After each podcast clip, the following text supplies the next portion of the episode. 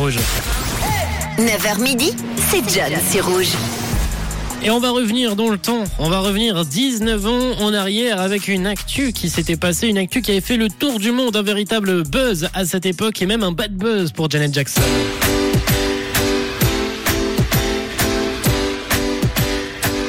Le 1er février 2004, pendant le spectacle de la mi-temps du Super Bowl, Janet Jackson performait avec Justin Timberlake et ils ont eu un petit souci.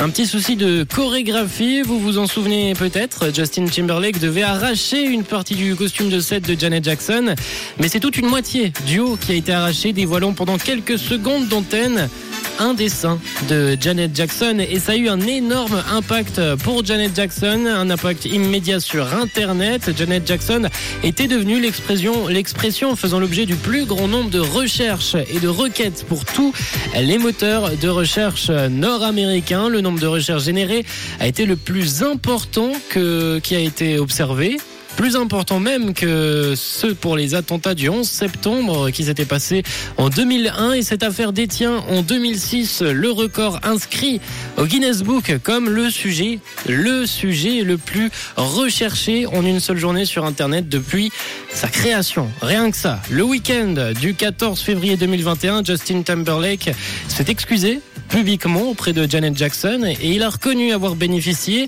tout le long de cette affaire et de ces années qui se sont écoulées d'un système qui tolère la misogynie ainsi que le racisme. Justin Timberlake n'avait pas été tellement impacté par cette affaire alors que Janet Jackson avait reçu carrément un tollé. Limite, c'était sa faute si Justin Timberlake avait enlevé malencontreusement le haut de sa tenue.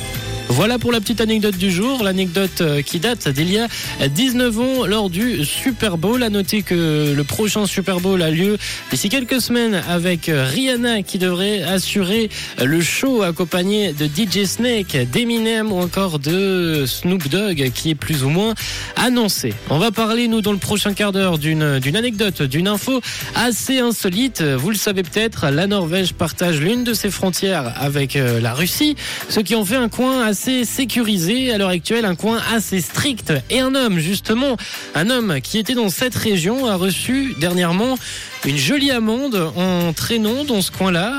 À votre avis, de quoi s'agit-il? Une amende qui s'élève tout de même à 300 dollars. 079 548 3000. Si vous avez une idée sur quel peut être le sujet de cette amende, Nico Santos pour la suite à 9h28 avec One Day. Belle matinée, vous êtes sur Rouge.